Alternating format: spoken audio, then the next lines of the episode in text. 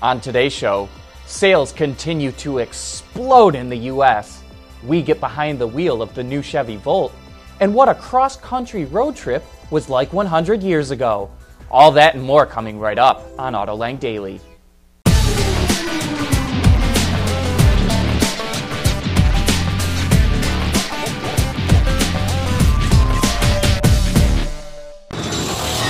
This is Autoline Daily for October 2nd of 2015.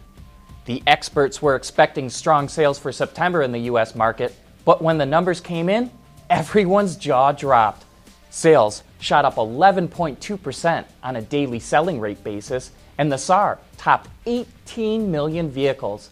Such surprising strength will undoubtedly encourage the US Federal Reserve to raise interest rates. And it's very obvious what kinds of vehicles are pulling people into showrooms. Pickups, crossovers, and SUVs were up 18.9%, while passenger cars were up only 2.1%. We can also see the effect of the Volkswagen scandal on the sales of diesel engines. Total sales of passenger cars and light trucks with diesel engines fell slightly, 2.6%, which doesn't sound too bad, but both Audi and VW's diesel sales plummeted 46%.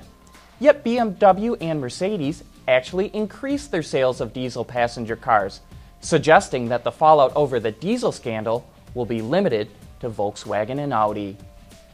The all new Chevy Volt has a more mainstream look because the company wants to appeal to more customers who may not care if the world knows they're driving an alternatively powered car.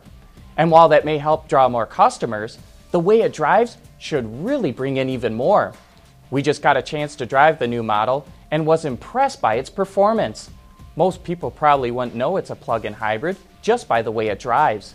Its EV range is up to 53 miles, and once the battery is drained, we didn't really notice the transition to the new 1.5 liter direct injected four cylinder range extender. Like most EVs, it's got great initial torque but it also easily handled the twisty California roads we drove it on. It's especially fun to drive on electricity thanks to the regenerative paddle behind the wheel, which acts like a brake. The all new Volt just started shipping to dealers and carries a starting price of $34,000 without incentives. And speaking of the Volt, GM just announced that it will be testing out a fleet of autonomous Volts at its tech center in Michigan next year. Employees will be able to reserve one of the cars using an app, then it will come pick them up, take them to their destination, and then go park itself once it's dropped them off. The automaker plans to use the data and lessons learned to help accelerate its autonomous technology. And still to come, Ford takes the new high end edition of the Explorer on a road trip. AutoLine Daily is brought to you by Bridgestone Tires. Your journey our passion. Dow Automotive Systems, breakthrough technologies for lightweight vehicles. And by Pure Michigan, leading the automotive world in intelligent connected vehicles. We run on brain power. It used to be that when folks hit their mid 20s, they went looking for adventure, usually in the form of travel. Well, these days, even some vehicles are now doing the same thing. Vehicles like the Ford Explorer. To celebrate its 25th year in the lineup, reporters recently took the SUV's luxury edition on an extended road trip. Ford wanted the media to experience the Explorer's all new Platinum model in its element, so it designed a unique two country tour where, for a few days, nearly 200 journalists essentially became the sport utilities core customer. Really reinforces our positioning of Explorer as the family adventure vehicle because what it does is it puts the media in the mind of our customer. They're, they're in the driver's seat, they're doing the adventures, and it really gets them to a chance to drive the vehicle just as our customer would. So, and what we do is we allow the, the, the, media to drive the vehicles wherever they want, whatever they want to do, just like a customer would. We started in Vancouver, British Columbia, and we're working our way down through the Rockies, really down the spine of the Rockies. So we've been through British Columbia to Alberta, uh, to Jackson Hole, to Bozeman, Montana, Big Sky, and now here in Albuquerque. By the time the drive ended in New Mexico, it had covered six separate legs, nine cities, and over 2,700 miles. Plus, in honor of the Explorer's anniversary, it lasted an appropriate 25 days. So if you'd like to go on your own adventure with Ford's $54,000 luxury SUV, you can find the 2016s at your local dealer. Coming up next, we take a look at one of the first documented cross country road trips. For the people at Dow, racing is a sport and a science. We enjoy one and learn from the other. But like most competitive people, we like winning at both. This is the human element at work. Dow. Most of the public knows very little about Henry Ford's son Edsel.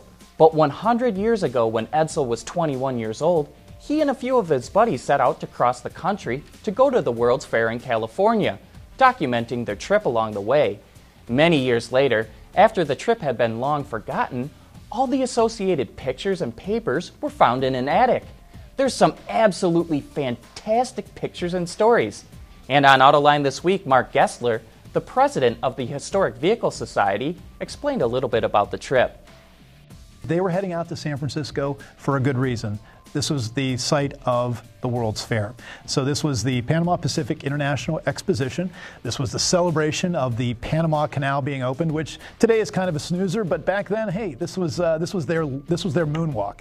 And uh, so the nation had been preparing for 1915, and there was a lot of publicity about coming to California, and of course, most people went by train. But Edsel and his buddies decided to go by a car, and they went by. Um, they took a Model T and um, two of his other buddies, the Book brothers, um, famous here famous in around Detroit. famous Their famous here in Detroit. Name is on many buildings. Oh, absolutely. And they joined in a Stutz and the other in a Cadillac. I presume they were all brand new cars. Uh, certainly, the, the Model T uh, is a 1915 Model T and doesn't seem to be excessively changed in any way except for some, some minor things. And they headed out across country, and it took them about a month and a half to get out to San Francisco. We decided that 100 years later, we would follow this exact trip as best we could. Uh, again, with a 1915 Model T. Uh, except today, we're 100 years later and looking to record the history and try to understand something about what that might have been like 100 years ago and what it was like with the birth of the American road trip. Uh, 100 years ago was really the time that the road trip, the idea of taking an automobile for long distances to see America first, uh, really started to happen. And this amazing, uh, this um, amazing set of archives that uh, that Edsel Ford put together with his own photographs. In fact, almost almost 200 photographs, uh, is probably one of the most well documented early pleasure trips. If you'd like to see more of those incredible pictures, hear more fantastic stories, and learn more about the modern day trip that took the same route in a 1915 Model T, you can watch that entire episode right now on Autoline.tv. But that wraps up today's show. Thank you for watching and have a great weekend.